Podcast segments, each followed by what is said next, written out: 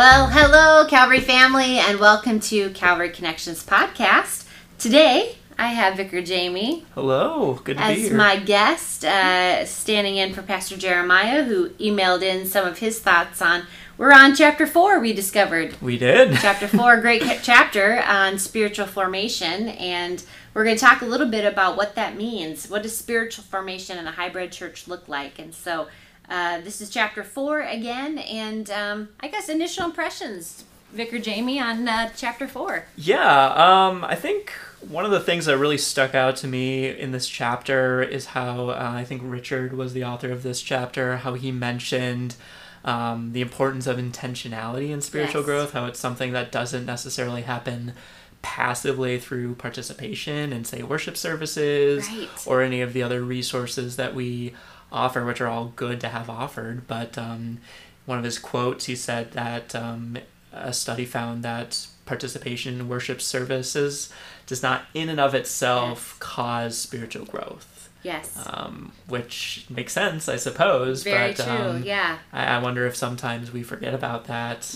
Um, yeah, what do you Mm-hmm. I think? think often we we try to combine worship with spiritual formative practices. So we say we we've checked in for our hour a week of, of having time with God or being in devotion with God. But you're absolutely right. If spiritual formation is about the process of being formed to look and act more like Christ, it needs to be more than one hour a week. Yeah, formation isn't necessarily something you pencil in and check off Right. and then move on with for all sorts of formation I mean, if, yeah, I and- was just say if you think about any other thing, if you prac- practiced an instrument, Uh-huh. one hour a week, what would be the formation? I mean, how would you how would you be growing in in being a um, kind of a master of that instrument? So we know those through other things in life, but sometimes we think faith comes through osmosis or because my mom and dad are faithful that somehow I will be faithful, but it really takes intentionality. I like that word Right, yeah. of saying I do want to grow into being more like Christ. And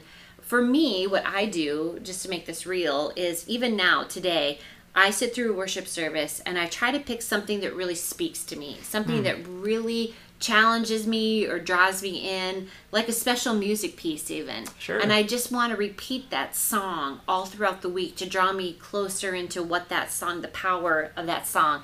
And by Thursday, maybe I'm like, okay, I've heard this song enough, but but by Friday, I hear something else in that song when I hear it, or uh, you know, some part of the sermon that I repeat. And so I think for me, that's even how I try to make Sunday matter by drawing that all into the rest of my week. That's it. Yeah, that's great, and that's really important to highlight. Um, you know how through the repetition of services, right? There's so much. I talk about this a lot, like in my preaching and conversations with people. How worship is such a repetitive sort of motion that we all do, and sometimes the process of going through the motions can feel like what we said earlier. Yeah. You're going, you're checking off your box, you're saying Yes. your liturgies, your dialogues, um, and not really thinking about them because that's just what you do on Sunday morning. But Right. with that intentionality, picking out certain songs, lines, quotes from sermons, even, you know, um, paying close attention to like the Lord's Prayer, right? Right. And a certain line that just Yeah. Mm-hmm. hits you differently when you're really thinking about the words that you're saying instead Yes. of just saying them to because that's what you do on a right. Sunday morning, That's right? what we tell you to do, so you do it, right? yeah. Right. No, it's so true. And I think capturing that, this is exactly what spiritual formation is about. Is trying to really think deeper about that and, and make it become part of you, part of who you are. And, and again, the goal is to reflect Christ in all we say and do and not just leave that for a Sunday morning. Mm-hmm. And I think the hybrid model, um, getting into that Yeah. part of the chapter, provides some really interesting and unique For sure. opportunities to incorporate that. Um, and a few things that Richard talks about um, with this intentionality and how um, most people don't get their primary spiritual formation just through participation. Uh, he talks a lot about group work and Yes. group discussion and how that Yeah. alternatively is a way to practice that intentionality and to really grow spiritually um, when you're among other peoples in that community Mm-hmm. making an effort to incorporate that growth into your relationships and into yourself um, Yeah. and your own practices And I do, I think that produces a vulnerability Mm-hmm. and an accountability. yeah You know, so I do think that is an effective model of just going deeper uh, exploring deeper, even ref- saying like, "Oh, that struck you in a different way. I never would have thought about that, but now I've been enriched by you know that sharing in the small group."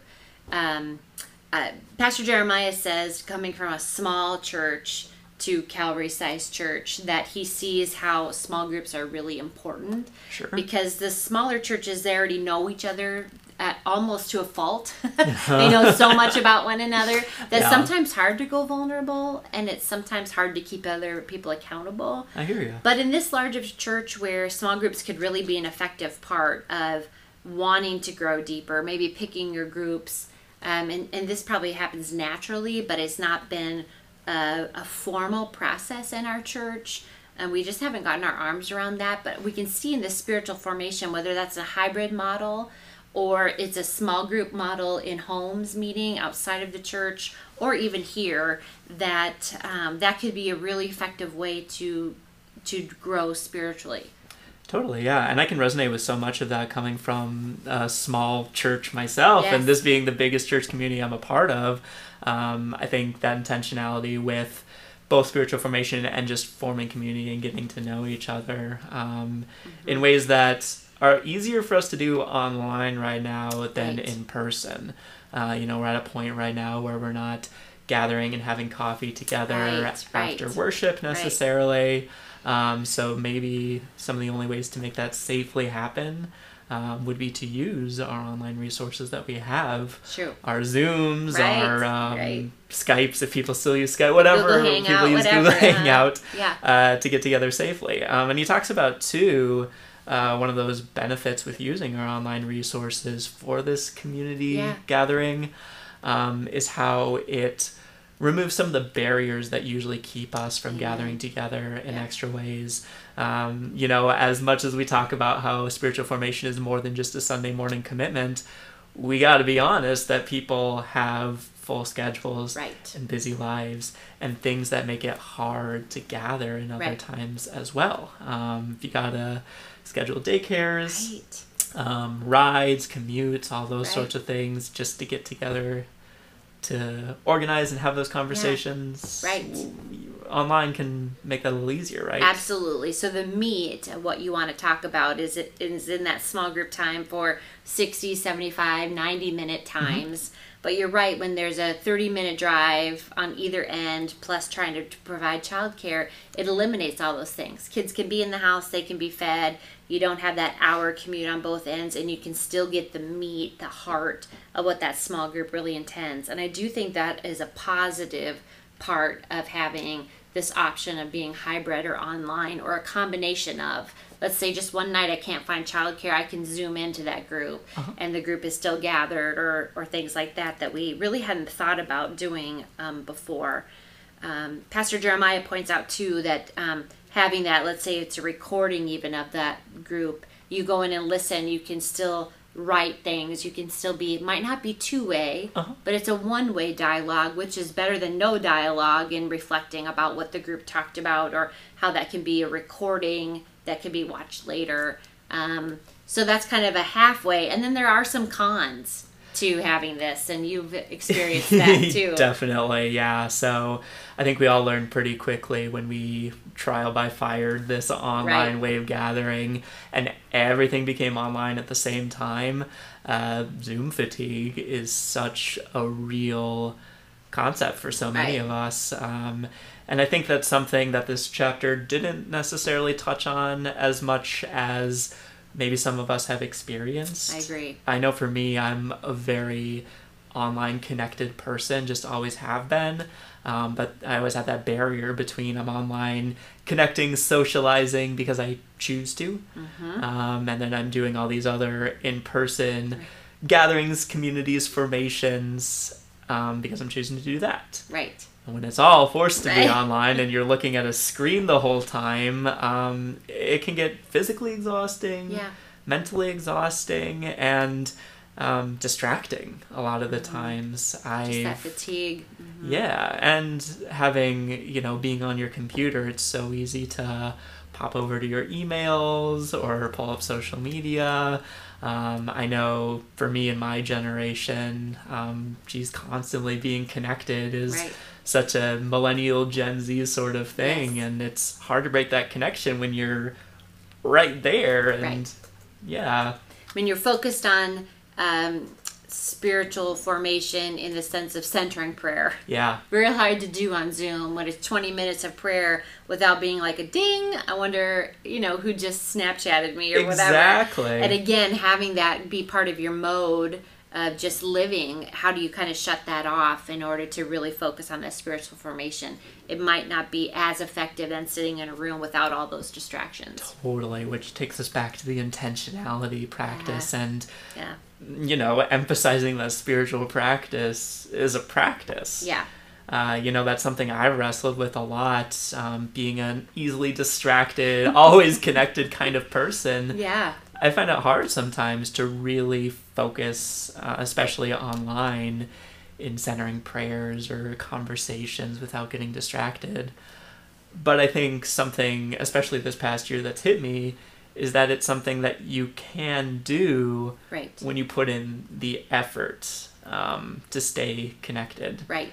Because people have developed these tools, maybe mostly because of COVID 19, Mm-hmm. wanting to still connect with their people. Like you said earlier, you could probably type into YouTube um, centering prayer Right. and get 5 million options Right. of things that people have developed over time. It's almost too much to sort through to actually find something that works because the world had to move to that Right. versus us putting together our own spiritual formation centering prayer that would connect with our people like should we use other resources filtering through all of that to see what fits our context can be exhausting too Yeah, and trying to cut through that noise as well Yeah. um, with just the overload of content online, sure. um, podcasts and YouTube videos, Right. and you know, it might be a little bit harder if we're trying to put something out to bring strangers in, people in. Right. Um, that could be a positive effect if it's a side effect, but really, if we're trying to stay connected with our Calvary community as we are right now, um, this is a great way of offering that and showing that we're still connected. Um, and it really falls on us individually to figure out what helps us um, in our spiritual journeys the most. right what things do we want to hone in on Yeah. and develop and to be formed uh, to be more christ-like. Um, one challenge i think i would give all of you since all of our um, worship services are online in some way live streamed and recorded that you find something in the worship service that really strikes you. And you post it on your own facebook page and- and maybe more of a question to your um, audience who's uh, on Facebook or Instagram or TikTok or whatever uh, for, format that you're on, and and and I say a question instead of a statement because we found that the engagement is better when uh, you put out a question there. So I know even if it's Janelle's blooper that got you, but got you thinking about something Christ-like you know, uh, po- reposting a quote from that or something you, and then have that intentional dialogue with people that are in your community, whether they're spiritual or not. I think it would be a good challenge for all of us just to take something from worship and mull over it a little bit as just something to see how that hybrid online piece could possibly even deepen your own spiritual formation. Yeah, and I think that touches on something that we've been trying to do. Um, we started implementing this past week of adding an intentionality to engagement with our online worshiping community. Right.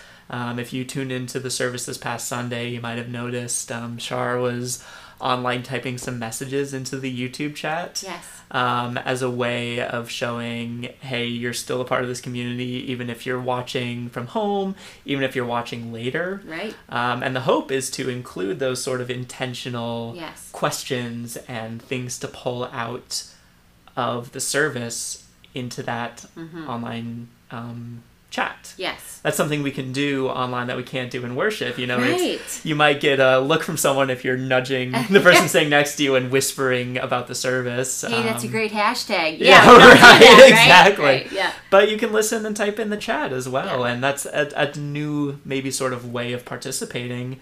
Um, but it could incorporate that intentionality um, in, hey, I'm really processing what I'm hearing right now, Right. rather than just sitting back and receiving it. So Right. if you're listening, I'll encourage you, if you do check out the service online Mm-hmm. live or later, um, keep an eye on the chat as well on YouTube, Mm-hmm. or if we add that to Facebook, um, type some thoughts in there or see what other people are typing Indeed. and connect that way, maybe. Yeah. Yeah. There's some great challenges. I hope that chapter four got you thinking too about your own spiritual formation and how it could be lived out in this hybrid way that we find ourselves with. But our time is up now. Mm-hmm. Um, but you can join us on our Zoom conversation on Wednesday night, 7.15, to have a little bit deeper conversation about